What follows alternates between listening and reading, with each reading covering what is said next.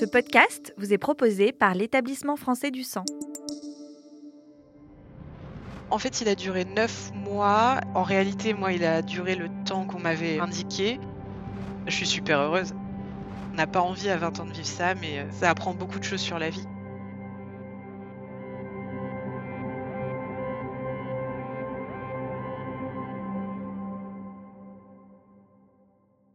Vous allez découvrir des histoires puissantes, émouvantes et inspirantes autour du don de sang. Si vous aussi vous souhaitez devenir donneur, plus d'informations à la fin de ce podcast.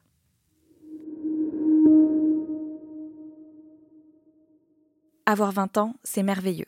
Mais pour Mathilde, cet âge signifie autre chose. Dans cet épisode, elle vous raconte comment 9 mois ont changé sa vie pour toujours.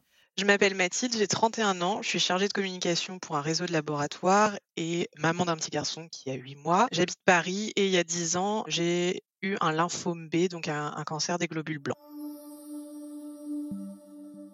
J'ai découvert que j'étais malade après plusieurs mois de grosses, grosses douleurs au genou. On pensait que c'était une entorse et en fait, après euh, des examens complémentaires, on s'est rendu compte que j'avais les os du genou qui fissuraient parce que mes globules blancs proliféraient dans le genou. J'ai consulté mon médecin généraliste et comme j'avais des symptômes d'une entorse, on a diagnostiqué au début une entorse. On en arrive d'une entorse à un cancer après des douleurs persistantes. En fait, j'avais toujours très mal malgré les attelles, malgré les antidouleurs, malgré tout ce qu'on pouvait faire. Donc on s'est dit que finalement c'était peut-être pas une entorse, mais un ligament qui avait pu rompre.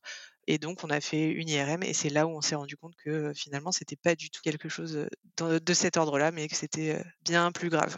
Alors ça, c'est un, moment un peu difficile. En fait, c'est le, radiologue après l'IRM qui m'a dit j'avais 20 ans à l'époque, il me dit Mademoiselle, vous avez des fissures dans les os. Et, moi, je savais que l'examen s'était pas bien passé parce qu'il avait duré plus longtemps. Donc je lui ai dit Mais ça peut être grave, ça peut être un cancer. Et là, il a soulevé les épaules, il a dit Bah, ça, vous verrez. Et, voilà. Et après, je suis revenue vers mon médecin généraliste qui a tout pris en charge. Et c'est en, fait, j'ai fait des biopsies. Et à partir de là, on s'est rendu compte que c'était un lymphome et non pas un cancer des os, par exemple. J'étais avec ma maman et je lui ai dit, mais tu sais, j'aurai jamais 21 ans. Donc, la première chose qu'on se dit, c'est je vais mourir. Après, on rencontre des, soignants extraordinaires qui nous font comprendre qu'on ne va pas mourir. Ma vie, elle a complètement changé. C'est-à-dire que j'étais étudiante, euh, j'ai dû prendre une année off où j'ai arrêté mes études, j'avais trouvé une alternance, bah, j'y suis pas allée. Et là, euh, en fait, euh, le planning est associé aux soins. La vie, elle change du tout au tout. Il y a des traitements que je vis plutôt bien, enfin dans le mieux qu'on puisse vivre une chimio, parce que en fait, il y a des médicaments qui font en sorte que, tu puisses le vivre le mieux possible. Mais par exemple, j'ai eu des ponctions lombaires et ça, ça, je le vivais très très mal, c'était très douloureux. il y a la chute des cheveux. Quand on a 20 ans, c'est, assez compliqué à vivre.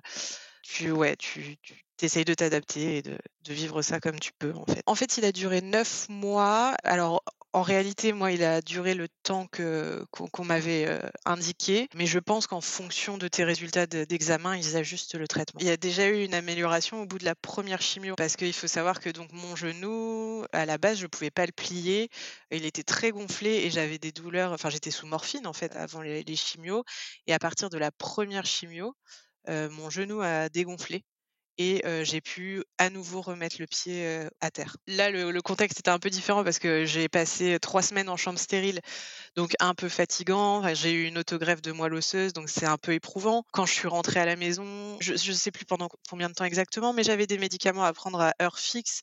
Donc, bon, tu, reprends un tout petit peu un rythme normal.